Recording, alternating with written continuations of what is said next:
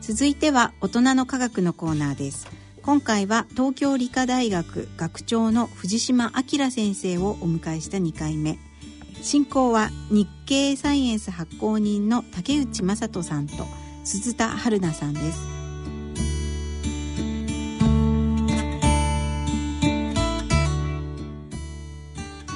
えー今回は大人の科学のコーナーの拡大バージョンとしてお送りします進行は私鈴田春菜と日経サイエンス発行人の竹内正人さんですよよろしくお願いいたします。ろしくお願いいたします今週は先週に引き続き東京理科大学学長の藤島明先生をお迎えしてお送りします藤島先生よろしくお願いいたしあどうますもよろしくお願いいたします。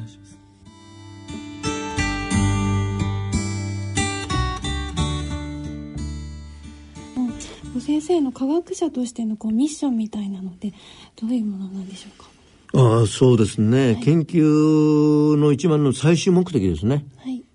何のために研究するか。はい研究者が、私、研究者が。そう、一番の、あの、あれは、まあ、便利な社会を作るとかね、便利な機会を作るっていうのはあると思うんですけども、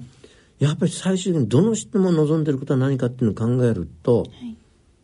いやっぱり天地を全うするっていうのが一番の目的だと思うんですよ。店長もあったうん、天寿を全う、あの天寿、与えられた命ですね、い病気しなくて、でまあ今天寿だと何歳にいったらいいかまあ100歳ですか、はい。まあ、100歳まで健康にみんな過ごしたいですよね、いということでじゃあ、その天寿を全うするためにどうしたらいいかっていうと、少なくともエネルギーがなきゃダメ、環境がきれいじゃなきゃ、空気がきれいで、水がきれいで、食料がちゃんとあると、はい。これが必要ですね。で、それに少しでも寄与できる技術、それに寄与できないとダメですね。ということで、あの、まあ、先ほどお話しした光触媒はそれにかなり近い、いろんなことではい。近いですね。はいだからそういう点ではいいテーマだなと思ったんですね。はい。あの、か一番の最終目標に近い一つの手段としても光触媒いいなと思って、ということで、一番のあの研究、あどの研究もみんなそうですけども、あの、そういう点では天井を全うするのに少しでも寄与できる、何らかの関係で寄与できるというのが大事だと思ってるんですね。はい。そのまあいろんな発明をされていた、まあ、アインシュタインあもいらっしゃると思うんですけれども、まあ、モルハの剣で、まあ、いろいろ、まあ、過去にありましたけれども、そういったことに関してはどのようにお考えでしょうかそうですね。あの、アインシュタイン、今年はまた特別な年ですね。そうですあの、一般相対理論を、お発表した100周年。アインシュタインという方は素晴らしい方ですね。本当に、あの、おまずあれですか、特殊相対理論はい。いうのを発表なさいますね。はい1905年。はい。まあその時に、1905年というのは奇跡の年。はい。ということで、ブラウン運動と、光電効果と、特殊相対論の3つを発表したそうですねあ時ですねは。で、そのまた10年後にはい、今度は特殊じゃなくて一般相対性論はい。ということで、特殊相対性理論というのは、光と同じような、あ近い速度で動くものの中の時計は遅れるという理論。今度はアインシュタインはその10年後に発表したのは今度は光も曲がるという光はまっすぐしか行かないですねはい。ところが普通の空気中というかたには光はまっすぐ行くわけですけどもひあのその空気というかその場所は歪んでるんだという話光はまっすぐ行くかもわかんないけど、その全体がその場所が曲がってると、その光はその曲がったところに通じてはい。動くということを言ったわけですね。それが1915年のはいこと。それで、その4年後に、それが証明されるわけですね。それが証明されるというのは、皆既日食が起こるんですよ。太陽の光がこう隠れちゃって、で遠くの星がよく見えるようになる。はいじゃあ遠くの星はがい。強い引力の太陽の下で場が変わるんはで、い光がこうそこを曲がってくるだろうと、はいでそれで証明できるだろう、はいじゃあ証明できたんですよはい。ということでアインシュタインのその一般相対性のはい。発表、それから証明、で特に発表から100周年はい。今理科大の中のはい近代資料館という、はい私の理科大の歴史があるあの建物の中のところで企画展をやってるんですけども、ということで、まあ、そそのアインシュタインの素晴らしい研究者ですね、日本に来ましたね、はい来たんですよ、そううでんすね1922年はい。い1ヶ月半来たんですけどすごい日本中がすごい湧いたんですね、というのはこう、新聞記事なんか、写真なんか見えてますから、と思うし、あれですね。ただし、アインシュタインは、い特殊相対性理論を出して、それを誘導したら、すごい有名な式、E イコール MC 事乗と。はいエネルギーは、あ物が変化する。M っていう質量ですね。が変化すると、そのエネルギーになってしまう。はいという式を出したんですよ。はい誘導したんですよ。これ有名な式、E イコール MC そうですねでそれを使うと今度は太陽エネルギーのことも説明できるんですけども、今度はウランが分解すると、原子力エネルギーになりますね、原子力その時もウランの質量が変化すると、はいすごいエネルギーができるということが、その理論から分かるわけですね、はいということになって、つまりあの第二次世界大戦のはい時に、アメリカがアインシュタインのあの理論を使って、原子爆弾を作っちゃったはいということで、広島と長崎に落ちますね。はいその時も、あアインシュタインはアメリカ行ってますね。はいプリンストン大学に行ってますね。で、アインシュタインはどうしたかと。はいすごい後悔しますね。はい自分の出した理論が原子爆弾として使われちゃった。はいということで、で、アインシュタインは昭和30年まで生きてますね。はい戦後、はい10年間。はいね後悔の、はいというか、いろんな、自分のやったのがこんな原子爆弾になって、人をたくさんの方、はい殺しちゃったと。いうんで、すごいこう、悩むわけですね。はいということですね。で、最後の亡くなる4、5日前に、ラッセルという人とはい平和宣言証明するんですね。はいそれで1週間後に亡くなるんですけど、はいそれほどこう、すごい、だから戦後すごいはい平和が大事だっていうことをずっとおっしゃるわけですよね。はいそれがアインシュタイン。だから、素晴らしい研究をするんだけど、はい使われ方によってはそういうような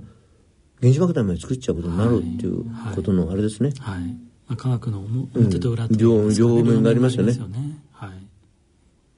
いや、ダイナマイトだってそうですよね。そうですねダイナマイトだってば、ああいうね、はいはいあの時はね、いろんな岩を崩すとかなんかには、い良かったわけですよ。はいね、銃の元になるはいのになっちゃったわけですから、だからそういう点もいろいろ、ねこう両方がありますよね。はいえーそれでは、えーここで藤島先生の人生の履歴について、えーお伺いしたいと思います、えー藤島先生は小さい頃どのような少年時代を過ごされたのあでいしょうや私あ の、えー昭和17年ですから、あの戦中ですよねちょうどね、はいところで、ね、東京に生まれたんですけども、いあのちょうど田舎がですね、はいあの愛知県の山奥なんですよね。はんであのおじいさんの時から東京出てきたんですけども、おじいさんがあのお持ってたっていうかな山とか田んぼとか畑がはいまだあったんですよ。はい今でもすごい小さいあの部落ですよ。はいえー今でもあの14件。ね、うん、ちょっと増えてきた。その減ったり増えたりしてますけど、はい全部藤島ですね。あそうなんですえ今でもそうだ。え隣の町は藤 原みんな。え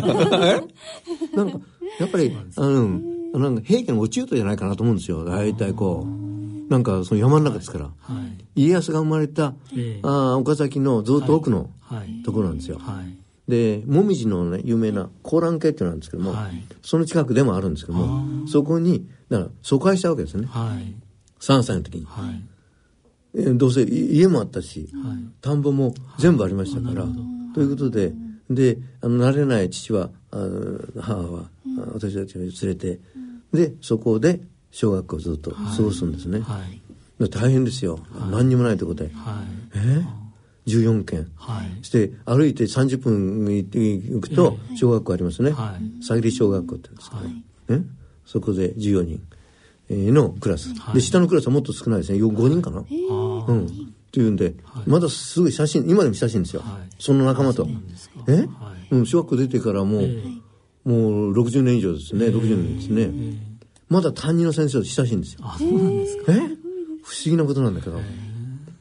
担任の先生以外の先生も親しいんですよ。私が行くと、みんなで集まってクラス会やって、先生みんな来てくれる。あそうなんですかえ はい担任の先生今度、記事。あそうなんです か記事になる。ということで、それで小学校。はいはいその頃から科学少年だったんですかいやいや、何その時は何もそうで、す山の中ですからね。はいなあそこ何もないですから。はい何にもない時ですよ、はい戦後の。はい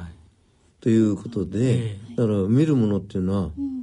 あのあれ、ホタルが赤くたたえるとか、はいあの近くの小川でね、はいうなぎを取るとかね、はいね、からあとは流れ星あの時どうも不思議なんだなはい。どうしたんな流れ流れ星が多かったのかっていうのが、はい。あれなんですね、ええ何しろそもうもう星がバーッとなりますからね、はい見てると流れ星がどんどん落ちるわけですから、あ、そうなんですか。はい。というようなところでしたね、えでちょうど不思議なことえに、えあの借款法今、一貫目とか一尺とかあるえあるでしょ、はい昔のうん単位です。あれは私たちよまあ4年生5年生ぐらいまでそれだったんですね、はい。それから6年生ぐらいの時にちょうどメートル法になったわけですよ、はい。で今でもその亀先生っていうね谷口先生言うんですよ、ええ先生教えてくれたでしょと、えあの時1リットルってのはこうだってビーカー持ってきたでしょとか、なるほど。 というようなあれでしたね、はい。でちょうどクラスの半分に分かれてね、新聞がいいかラジオがいいかっていうはい討論会をさせたりもしたり、でテレビなんてない時ですねもう全然、はい。え新聞とラジオ、どちらが 情報が多いかとかね、はい。ああ、なるほど。うん、そういうようなディスカッションをやったなんかが思い出しますなねるほどね。あとは東京に出ちゃって、はいあのあれでしたけど、はい。じゃあ本当に小さい時は本当にたくさんの自然に囲まれて過ごされたそうですねだから今でもだから自然ははい。一番好きですね、はい。うんと今朝もそうですよ私今朝も4時に起きてますから、私も4時に、はい。で新聞読んで、はい。日経新聞読んで、はい。ありがとうございます。それで、はいあの近く多摩川ありますから、はい。多摩川のところをずっと30分以上歩くんですね、はい。その楽しさまだ暗いですよ今日、はい。そうですね。草をね、ええ見てはい。いやあの雑草を見ながらいくつ言えるかっていう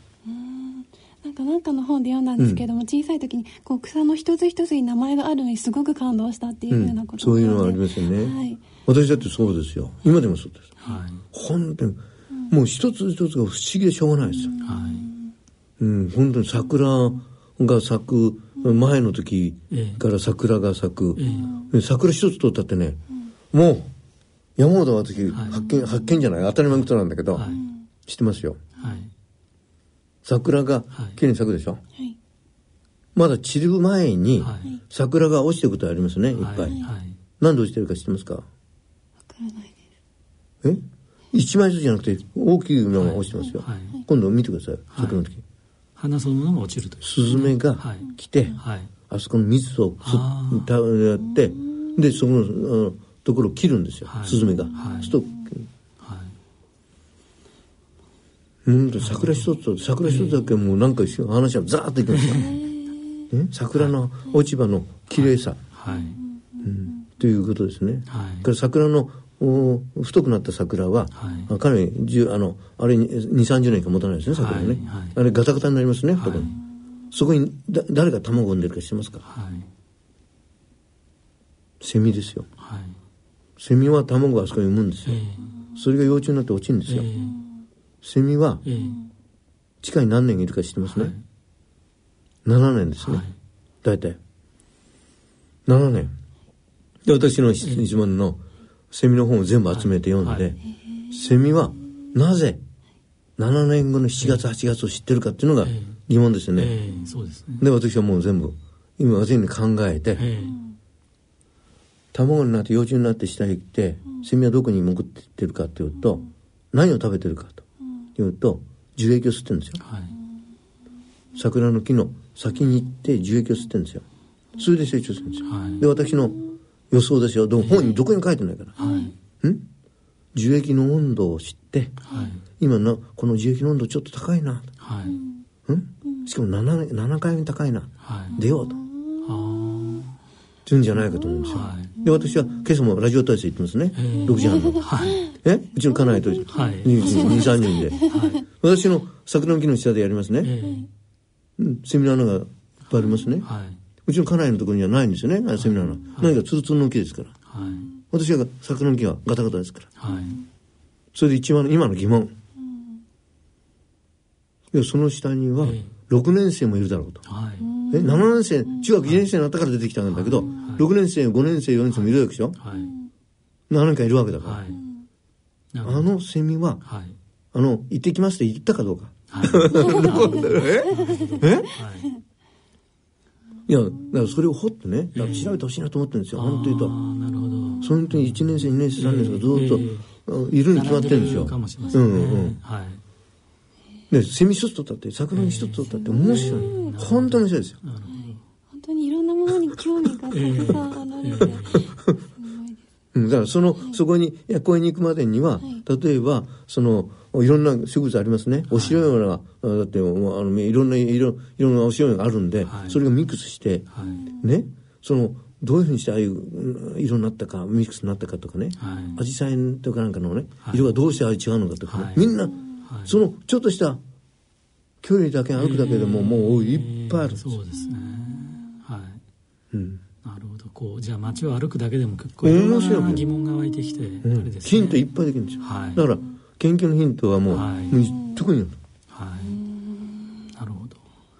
まあ、それがじゃあ科学の心を養うというような形になってくるわけですよね。もう先生がじゃあ実際そのそういうことをやはり関心が広くてそれでやっぱりこう理工系の道にそうですね。いまあやいや、私の中ちょうど理工系ブームでしたから、はいみんな、みんなどこの大学もはい工学部はいなんか2倍になってきますね、どんどんどんどん。はいだから一番こう、もうと、もう、私の年代は大体もう理系系に行くっていうのは大体だ、じゃなかったかな時時代ですよね。私もそれに はいなって、それで、えー大学でええ卒論なんかやってると思う、はい実験面白くなるでしょ。はい、はいだから大学に行こうとなるでしょ、はいで大学に2年はいマスターやってると面白くなるけど、まあどこで行こうと、、はいうようになるでしょ、はいそうすると今度はじゃあもっと研究できるようなところっていうのにななると、えーということになってこう自然にこう来ちゃうんですよえね、ー、なるほでは、えっとじゃあ先生のこう人生の教訓でありますとかこう恩師みたいなええ尊敬されてる方、そうですね先生方はもうすごいあのですね大学の時もそうですし大学の時もそうですしあるいはさっき言った小学校の先生もそうですし、はいということで先生方皆さん教えていただいてますし、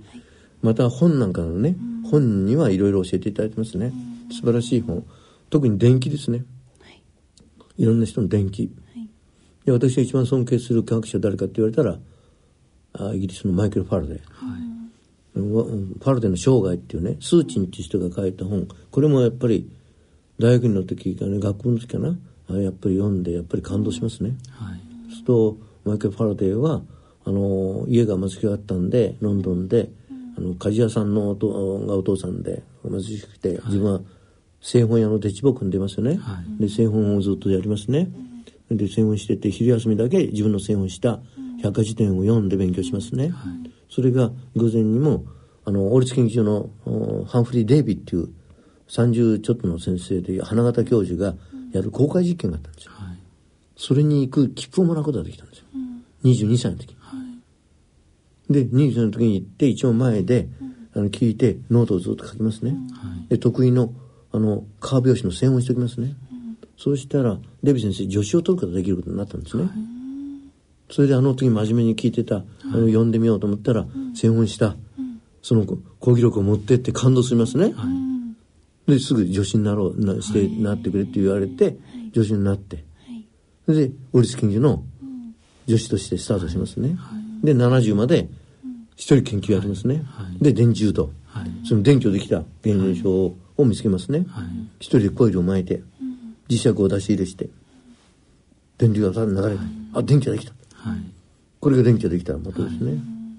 でそういうような、あの、ファルデ先生のね、はいで、70で体感するときに、はいろうそく一本使って、はいろうそくの科学という6日間連続講義をはいロンドン市民にやりますね。はいあの素晴らしさ。はい本当素晴らしいですよ。はい。もう一般の方にこう科学の面白さを、面白さを。今でもついてますからこねうですね。今もずっとついてる。はい。っていう、ああいう素晴らしさですね。はい。本当に素晴らしい。だからやっぱりもっと電気を読むとかね、はいま先人に学ぶっていうのが大事ですよね。あ先生、時代をかが変えた科学者の名言ということで、ええええ本も出されて、ああ、こえれえ、らっしゃあいまの、すよねそうですねはい。。これは、このちょ中うでどカバラデーさんのええ話もちょっと出ていあます、そうですねあの本当にファルデ今お話ししたですね、はいあのファルデ先生の残してくれたっていうか名言ですね自ら光り輝くろうそくはどんな宝石よりも美しいというね、はい本当に素晴らしいですね、はいこういうようなあの素晴らしい言葉をみんなあのそういう科学者が残してくれてるんですね、はいということでえギリシャ時代のですね、はいアリストテレスはい。から始まって、はいあのピタグラスをはじめですねあるいはニュートンですね、ということであエイジソンですね、はい日本だってすごいたくさんの方がいいことをつく残してくれてますね、はい。湯川秀樹先生をはじめとするいろんな先生が残してくれてる、そういうのに学ぶということでこういう本を書かせていただいてそしてこれはちょうど4年前のあの大震災の時はいあの理科大もはい卒業式もできない入学式もできなかったですね。ということであの時の新入生のはい多分読んでもらいたい本としてこれを作って皆さんに読んでもらうようにしたということです。えー最後に、えー視聴者の皆様へのメッセージをいただけますでしょうか。あ、そうですね。あの、日本は、あの、これからますます、あの、資源がないわけですから、あ科学技術立国でしかありえないんですよね。いだからやっぱり理科が面白いということで、科学技術の後継者をもっと増やしたいですね。じゃあどうしたらいいかということで、私もだから、あ例えば幼稚園を含めてですね、小学校、中学なんかよく行って出前授業やってるんですね。ははいい。ほんで、科学面白いよと。えということをお話ししてるんですけど、もう一つは、はい。やっぱりですね、お母さんたちもはい理解してくれないとダメなんですよ。はいうん。お母さんたちも理解してもらうように、だから私は、なら、例えばそういうお母さん方への、その科学の面白さっていうのを、あの、お話しするようなこともやさせていただいてるんですよ。はいそして、お母さんが、あ、科学面白い。はい。っていうことにすると子供も、あ、ってんで、はいあの、やってくれる可能性ありますよね。はいということで、一番問題は、あの、うんこういうことをご存知でしょうか。七五三問題というのはご存知でしょうか。はい七五三問題。七五三は追い上げですよね、普通は。でも、問題であると。つまり七って何かと。小学校5年生が理科の好きな子は70%。はいあ中学2年生は50%。あはい高校2年生になると3%パー30%、減ってくるわけですよ。寂しいですね。はいね、本当に、ほんで、私は少なくとも864にしたいと。え七五三から864にした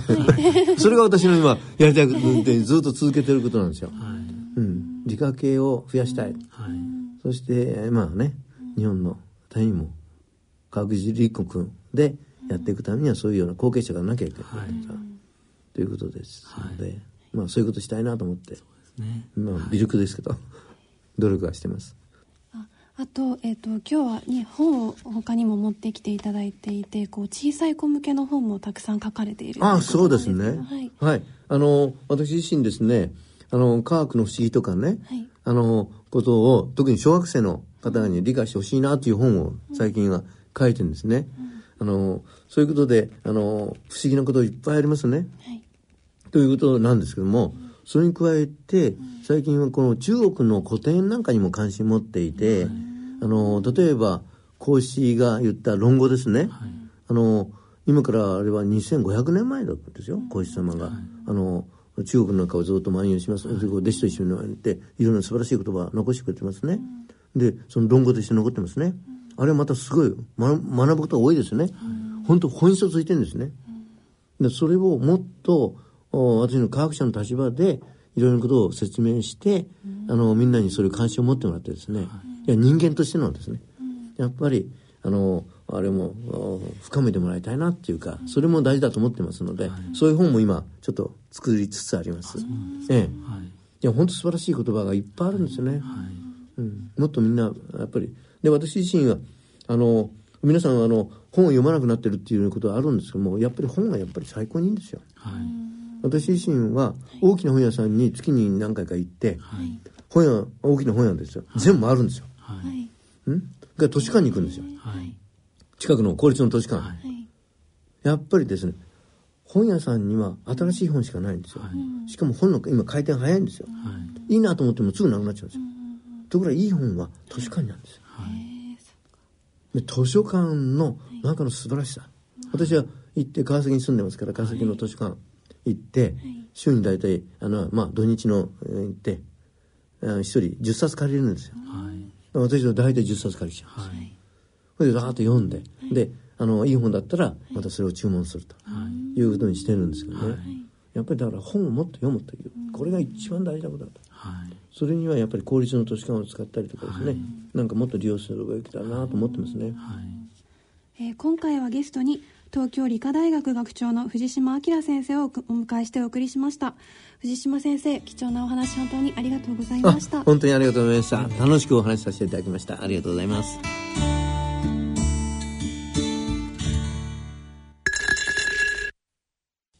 大人の科学のコーナーでした。ゲストは東京理科大学学長の藤島明先生でした。